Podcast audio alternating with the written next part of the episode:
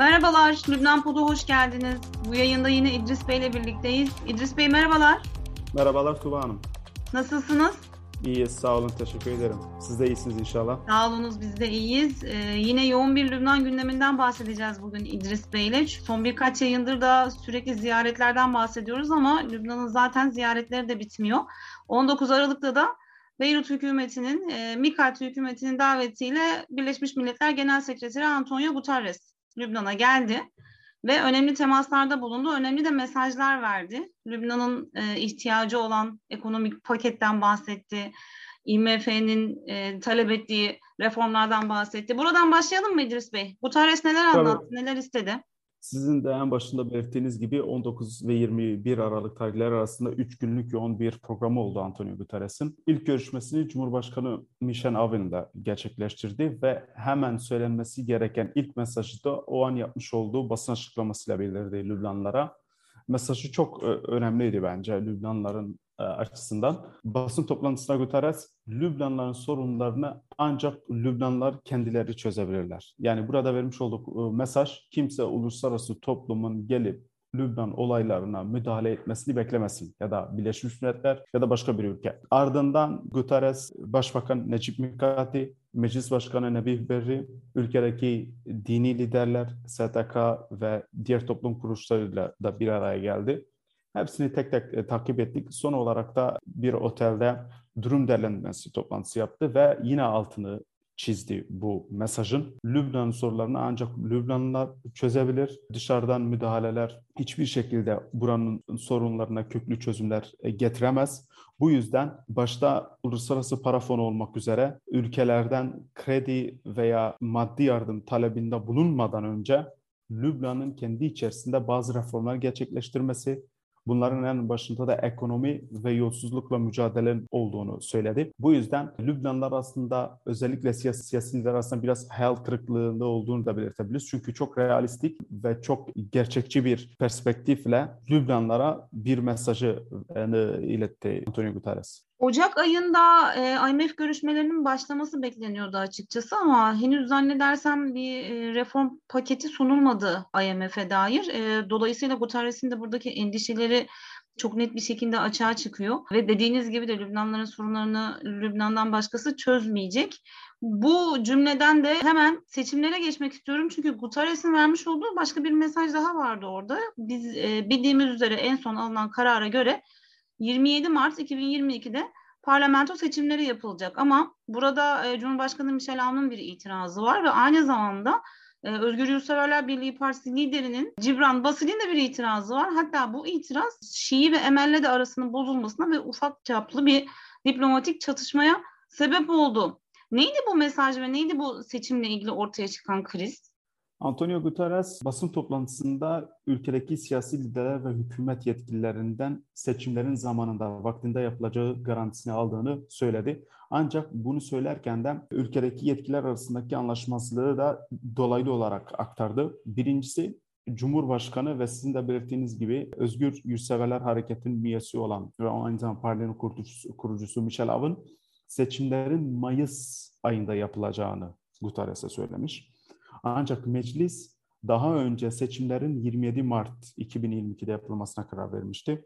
Malumunuz Cumhurbaşkanı Avın bunu veto etmişti. Meclis yeniden oy birliğiyle 27 Mart'ta yapılmasına karar verdi. Seçimlerin yapılmasına 3 ay var normal şartlarda. Ancak henüz siyasi partiler arasında seçimlerin tam olarak vaktinin ne olduğu veya ne zaman yapılacağı yönünde net bir açıklama yok. Genellikle bahar mevsiminde yapılacağı söyleniyor. Ancak bu bahar mevsiminin Mart mı, Nisan mı, Mayıs mı olduğu henüz kesinleşmiş değil.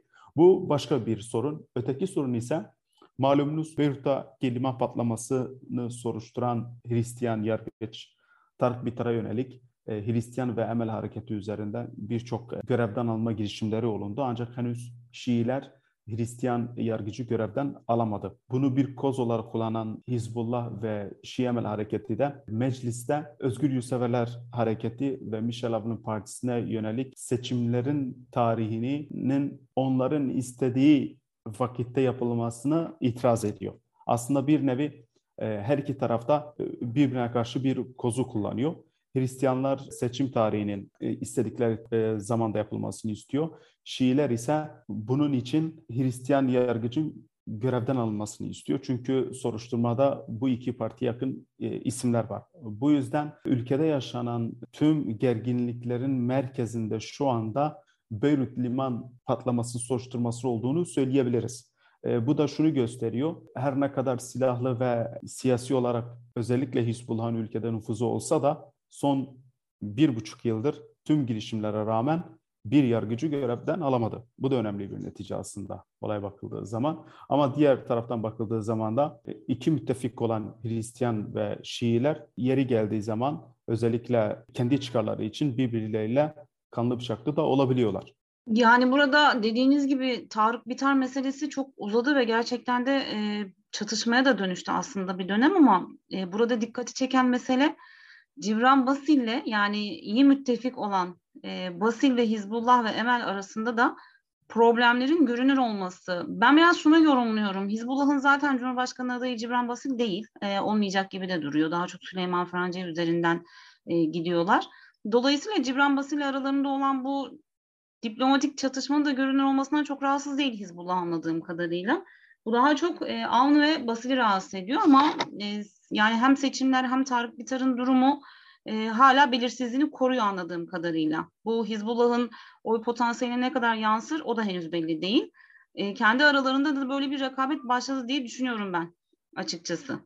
Tespitiniz doğru. Her iki taraf arasında yeniden bir ittifakın olup olmayacağı bence şu anda net değil ancak aralarının özellikle Tauna olaylarından sonra Beyrut liman soruşturmasında gelinen aşamayla birlikte açıldığını söyleyebiliriz. Her iki taraf da kendi kendi kitlesini konsolide etmek ve onları ikna etmek için elinden geleni yapmaya çalışıyor. Elbette Beyrut liman patlamasının soruşturmasında ve Tauna olaylarında en çok kredi kazanan taraf Caca'nın partisi oldu. Lübnan Güçleri Partisi liderinin tutumu oldu. E, bu yüzden başka bir siyasi e, Hristiyan partisi olan Cebran Bassil'in e, Hristiyanları kaybetmesi nedeniyle e, Hizbullah'a karşı daha sert bir tutum sergilemesi e, anlaşılır bir durum açıkçası. Ancak bu da her iki taraf arasında daha önce yapılan koalisyonların da ortadan kalkmasına neden oluyor. O yüzden dinamikler çok farklı bir şekilde gelişebiliyor. Hristiyanlar konusunda Hizbullah'ın şu anda sizin de bahsettiğiniz gibi bir alternatifi var. Ancak Hristiyanların Şiiler nezdinde alternatif hüküm olacağı henüz belli değil. Olmadığı da görünüyor açıkçası. Bu da Hristiyanla Şiiler arasında nasıl bir alternatifin olup olmadığını da gösterebiliyor. Yani aslında seçimlerin e, Mayıs'ı ertelenmek istemesinin sebebi biraz diaspora olarak gösteriliyor ama belki Cibran Basil'in veya bu adayların tam olarak netleşmemesinden de kaynaklanan bir durum var açıkçası. Kesinlik kazanan bir şey olmadığı için seçimlere de hazırlanamıyorlar partiler. Ülkenin gerginliği çünkü hat safhada.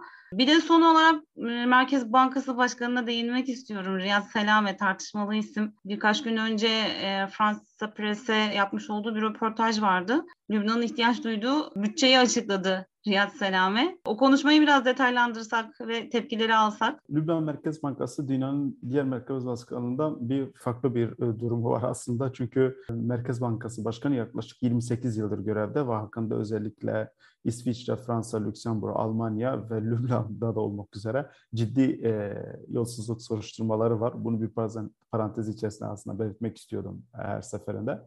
Bunun yanı sıra e, Riyad Salam'a geçmiştiğimiz hafta bir e, açıklaması oldu. Tamamen teknik konulara değindi. Ülkesinin ekonomik durumunu iyileştirmesi ve IMF'ye bir e, ekonomi paketini sunabilmesi için en az 12 milyar dolar ihtiyaç olduğunu belirtti. E, Uluslararası Para Fonu'nda kendilerinin 4 milyar dolarlık bir e, kredilerinin olduğunu söyledi. Ancak durum kredi kotasının ne kadar olduğu değil. Şu ana kadar e, krizin patlak verdiği 2019'dan bu yana e, Lübnan hükümeti hiçbir şekilde IMF'nin kendilerinden istediği ekonomi raporunu ya da ekonomideki zarar raporuna ilişkin herhangi bir datayı ulaştırmaması. O yüzden müzakereler şu anda herhangi bir sonuca e, varamıyor. Sonuca varamadığından dolayı IMF Lübnan'daki ekonomik zararı ne olduğunu bilemiyor. Bilemediğinden dolayı kredi notu veremiyor. Kredi notu veremediğinden dolayı kredi kotası oluşturamıyor.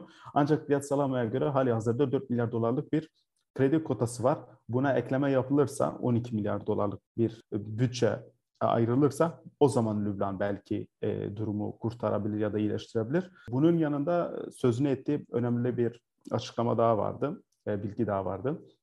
Ülkede şu anda hali hazırda resmi kur 2019 kriz öncesi kur yani 1500. Kara borsada liranın değeri ise yaklaşık 27 bin. Yani nereye bakarsanız kaç yüz e, katlık bir e, artış var. Ee, bunun gerçekçi olmadığını, bunun değişebileceği sinyalini verdi. Ancak bunu nasıl gerçekleşeceğini de detaylandırmadı. Bu yüzden Lübnan'ın 2022'deki durumunun çok parlak olabileceğini, ekonomisini toparlayabileceği, elektrik krizini, enerji krizini, ülkedeki beyin göçünü engelleyebileceği, olası bir siyasi krizin nasıl telafi edileceği yönünde insanlar da çok iyimser değil. Çünkü 2021'de sorunların çözülmesi için atılan adımlar neredeyse sonuçsuz kaldı. Bunların en başında IMF ile görüşmeler, elektrik krizini ortadan kaldırması için Mısır ve Ürdün'le e, görüşmeler yapıldı, anlaşmalar yapıldı. Ancak projeler henüz hayata geçirilmiş değil. Bu yüzden maalesef e, Riyad Salame'nin 12 milyar doları bir krediye ihtiyaçlarının olduğunu söylemesi ve kotaların da 4 milyar olduğunu belirtmesi ancak raporların henüz IMF'ye ulaşmaması ülkenin e, bu krizlerden kolay kolay çıkmayacağını işaret ediyor ki dün Lübnan Genelkurmay Başkanı Joseph Aoun da bir açıklama yaptı. Ülkedeki krizin biraz uzun süreceğini ve buna tahammül edilmesi gerektiğini belirtti. E, o yüzden ülkedeki krizlerin 2022'ye kesinlikle sarkacağı görünüyor zaten. Evet Riyad Selame'nin her zaman çok ilginç ve çok açıkçası tabiri caizse rahat açıklamaları oluyor. 2020'lerde hatırlıyorum Merkez Bankası'nın önünde protestolar varken vatandaşlar mevduatlarını çekmek istiyorlardı. Ama çekilemiyor zaten yani hani o günden beri çekilemiyor. Riyad Selame herkes bankaya gidip parasını çekebilir çok rahat diye bir açıklama yapmıştı. Şimdi de Körfez'de bu kadar kriz çok yakın zamanda çıkmışken paydaşlar da üstüne eklerlerse 12-13 milyar dolarla Lübnan'ı kurtarabiliriz tarzındaki açıklamaları biraz ilginç geliyor bana da açıkçası.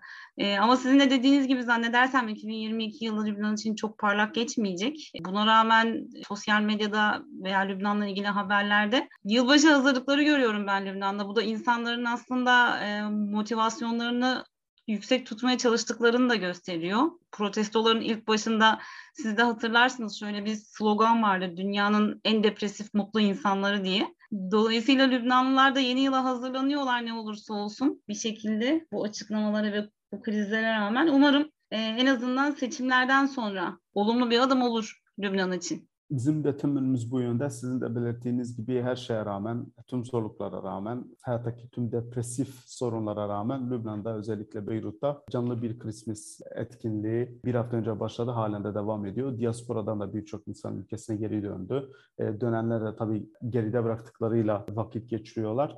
Yani her şeye rağmen Beyrut yine Beyrut. Evet çok güzeldi. Beyrut yine Beyrut. Ee, biz de buradan Lübnan'a ve size iyi yıllar dileyelim.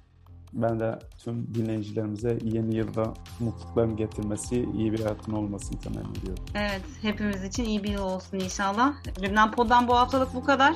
Yeni yayında görüşmek dileğiyle. Hoşçakalın.